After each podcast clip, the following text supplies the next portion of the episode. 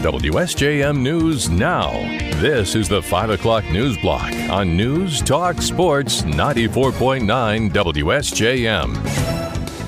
Brought to you by Special Light in Decatur and Benton Harbor. There's a good chance you've walked through a Special Light door when you go to a local restaurant, school, store, or plant. In the newsroom, I'm Andrew Green. Ethan Crumbly has pleaded guilty to murder, attempted murder, terrorism, and weapons charges related to the massacre at Oxford High School last November. The 16-year-old quietly said yes as the assistant prosecutor read through each count today. MNN's Charlie Langton was at the Oakland County Circuit Courthouse. Ethan Crumbly didn't show a ton of remorse as he pleaded guilty to 24 total counts, including the first-degree murder as well as terrorism. This is for the Oxford High School incident back in November, shooting 11, killing 4. We did find out, though, something I don't think we knew about, that he did ask. That's Ethan asked his father to buy the gun, and that Ethan used his own money, and that the gun was never locked up. Now, Crumbly's attorney, Paulette Michelle Loftin, should your client be sentenced to life in prison? That's a decision that the court will have to make. Obviously, I've gotten to know Mr. Crumbly, and I think through the Miller hearing, the court will and the public will as well, and that's a decision the judge will have to make.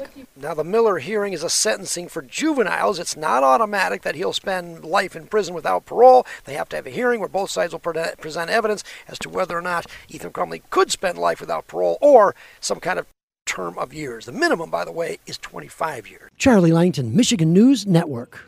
A husband and wife are dead of gunshot wounds after a weekend incident in Cass County. Michigan State Police say first responders were called to a home in the 1100 block of Shady Shores Drive in Howard Township about 10:30 a.m. Sunday. They found a 46-year-old woman deceased outside the home with gunshot wounds. A 42-year-old man was found dead with gunshot wounds inside the home. Neighbors reported hearing gunshots the previous evening. State police say the deaths are an isolated incident and there are no known suspects at large. They say there's no danger to the community. Anyone with information on the deaths is asked to contact Michigan State Police. Candidates running for office spent the weekend campaigning and looking for votes around Michigan. Brian Jay is running against incumbent Republican Congresswoman Lisa McClain in the newly drawn 9th District that includes parts of Oakland and Macomb counties and the Thumb. Jay is the attorney and says abortion's a big issue for voters. I want to get into this office and I want to fight for every voter and every constituent, you know, not only in my district, but obviously this is Congress throughout America. So we're really focused on a few things, and we're really hitting hard on a woman's fundamental right to choose. I think that's going to be a huge issue in November. For her part, McClain says her priorities include balancing the federal budget, cutting taxes and business regulations, and putting congressional term limits in place. While absentee votes are being turned in, the election is November 8th. A new business trying to bring families together through play and coffee is nearly ready to open in St. Joseph. The Little Things Play Cafe is set to host a ribbon-cutting ceremony with the Southwest Michigan Regional Chamber on Wednesday at 4:30 p.m. The cafe, owned by Berrien Springs residents Britt and Eric Webb, features a Montessori-inspired play area for the kids as well as couches and coffee for parents and caregivers. Britt Webb tells Moody on the Market they want to offer a space that feels like a living room but also allow families to connect with each other. During the event this week, visitors will get to see a sneak peek of the space, get full details for open play, and purchase discounted gift cards before the business officially opens. Indiana Michigan Power is taking applications from teachers for its Teacher Vision Grants to boost academic growth throughout the region. Spokesperson Kerry Olenkamp tells us I&M and AEP give out the grants to help teachers buy robots, circuitry boards, construction tools, and to sponsor science, technology, engineering, and math camp scholarships, among other things. This grant is open to any projects with any academic focus and goal that improves student achievement. And we're obviously interested in things that focus on science, mathematics, technology, and of course the study of energy and sustainable environment and energy efficiency. Olenkamp says the company gave out $8,000 in the grants to 21 teachers last year for projects proposed by the teachers. It's just one way for us to say, hey, for the teachers in our service territories, if you have engaging ways that you want to try to maybe try something new in your classroom, we want to be able to help you do that. Projects with any academic focus and a goal to improve student achievement will be considered. However, I&M and IEP have a special interest in science, mathematics, technology, the study of energy and sustainable environment, and energy efficiency. The deadline to apply is December 16th. We'll have information for applying on our website. The South Haven Rotary Club and the South Haven Center for the Arts have announced a $2,500 grant to support the center's education and outreach programming in the coming year. The Rotary says the gift will help to underwrite the work of retired South Haven educator and artist Sarah Rydecki, who's been retained to provide arts education to kids and to train other artists to teach. The South Haven Center for the Arts says the support will help it boost cultural education in the community. It says the funds will go to use this fall and spring. The grant was presented to the Center for the Arts last week. The Rotary Club of South Haven over the past 2 years has donated more than $150,000 in support of local, regional, and international nonprofit initiatives. There's a proposed new rule by the U.S. Department of Labor on independent contractors, and the Small Business Association of Michigan does not like it.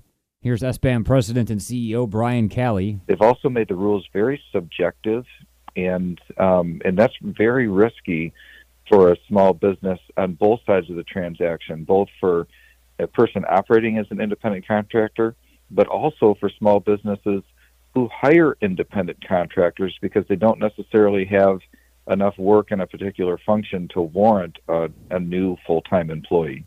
Calley suggests those opposed to the proposed rule contact the U.S. Department of Labor by November 28th.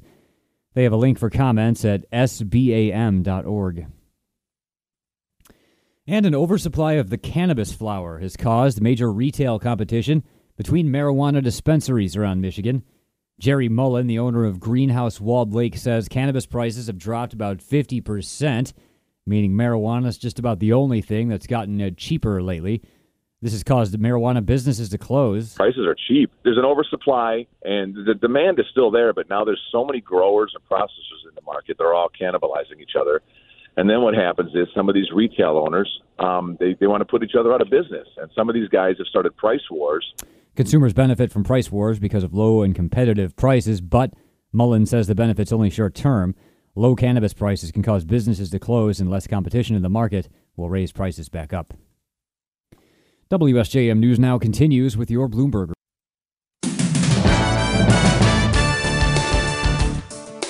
WSJM News Now continues. Another month, another leader in Britain. Former Treasury Secretary Rishi Sunak has become the next Prime Minister of the UK. Details from Tom Rivers in London. Losing to Liz Truss last time, this time the 42-year-old secures the top job. He says, I am humbled and honoured to have the support of my parliamentary colleagues and to be elected as leader of the Conservative and Unionist Party. It's something, he says, that's the greatest privilege of my life, to be able to serve the party I love and give back to the country I owe so much to. The hard work begins immediately on the huge economic and political problems facing the country. Tom Rivers, ABC News, London. Ukrainian authorities are claiming increasing success in shooting down Iranian-built drones launched by Russia to terrorize the public. The head of Ukraine's intelligence service said today Ukraine's forces have shot down 70% of around 330 kamikaze drones that Russia has fired through Saturday. Russian officials doubled down on their claims of a possible dirty bomb radioactive attack, which Ukraine and the West both say is not coming from Ukraine. In cities and towns across the war-torn country, Ukrainians are bracing for less electric power this winter, following a sustained Russian barrage on infrastructure. Authorities are racing to rebuild damaged facilities while ordinary Ukrainians are trying to conserve energy. President Joe Biden talked to the midterms today at the Democratic National Committee headquarters. He touted his administration's achievements and rallied staffers and volunteers there. ABC's Karen Travers has the latest. President Biden dropped by the DNC to give a pep talk to staffers, volunteers, and grassroots donors, a visit that comes with just 15 days until the midterm elections. The president declaring if Democrats can turn out their voters, they'll win. Whether we maintain control of the Senate and the House is a big deal. And so far we're running against the tide and we're beating the tide. President Biden said he'll be going to a bunch of districts between now and November 8th. The White House hasn't announced his schedule, but that would be a change of pace for him, given his light midterm campaign travel schedule compared to his predecessors. Karen Travers, ABC News, Washington. New national test results show the pandemic spared no part of the country as it caused historic learning setbacks for America's children. Every single state saw math or reading scores decline in the latest results from the National Assessment for Education Progress. National math scores saw their largest decrease ever, and reading scores fell back to 1992 levels. This year was the first time the test was given since 2019, and it's seen as the first nationally representative study of the pandemic's effects on learning. Education Secretary Miguel Cardona called the results unacceptable, saying schools must redouble efforts to help students recover. The November midterm election is now 15 days away. Americans around the country are already casting ballots in record numbers in early voting. More from ABC's Justin Finch with a look at the debates and two closely watched contests. Hot debates this week as both parties vie for wins in national and state-level races. Florida's candidates for governor preparing for debate tonight, and polling shows Republican incumbent Ron DeSantis leading Democrat and former Governor Charlie Crist. In the crucial Pennsylvania Senate race, polls show Republican Mehmet Oz closing in on Democrat John Fetterman. The two set for debate Tuesday. Fetterman's team revealing he could face challenges on that debate stage after suffering a stroke in May. Justin Finch, ABC News, Washington. Two suspected Chinese intelligence officials have been charged with attempting to obstruct a criminal investigation and prosecution into Chinese tech giant Huawei. That's according to court documents unsealed today. The two men are accused of trying to direct a person they believed was a cooperator with the U.S. government to provide inside information about the Justice Department's investigation, including about witnesses, trial evidence, and potential new charges. 11 other Chinese nationals have been charged with various additional offenses and cases, including harassment of individuals in the U.S. That FBI Director Christopher Wray said show China's, quote, economic assaults and their rights violations are part of the same problem. There is shock in the Beverly Hills and Los Angeles areas after anti-Semitic flyers were left on doorsteps over the weekend. People were seen on a freeway overpass showing a Nazi salute with banners in support of recent anti-Semitic comments by rapper Kanye West. More from ABC's Alex Stone in L.A. The Jewish Federation of Greater L.A. believes the flyers are the work of a fringe group. In law enforcement, there is worry the hate-filled words could escalate to hate-filled violence. Ivan Woolkind of the Jewish Federation says what was seen in L.A. over the weekend was spurred by Kanye West. That was kind of an aha moment. Okay, this is a direct consequence of hate speech that's been carried out on a very, very large national stage. Police in the Beverly Hills area say they are investigating the anti-Semitic flyers left on doorsteps on Sunday. Alex Stone, ABC News, Los Angeles. A gunman broke into a St. Louis high school this morning, fatally shooting a woman and a teenage girl and wounding six others before police killed him. The shooting just after 9 a.m. at Central Visual and Performing Arts High School forced students to barricade doors and huddle in classroom corners, jump from windows, and run from the building. One terrorized girl said she was eye-to-eye with the shooter before his gun apparently jammed and she was able to run. Speaking at a news conference, the police commissioner said the shooter was about 20 years old but did not provide a name for him or the victims.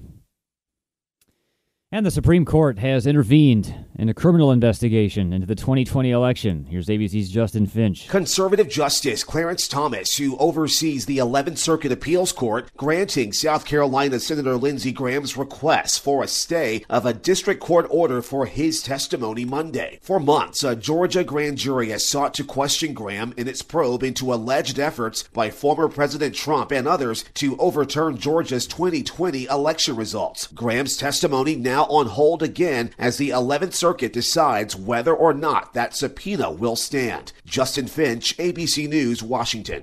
WSJM News Now continues with your weather forecast report.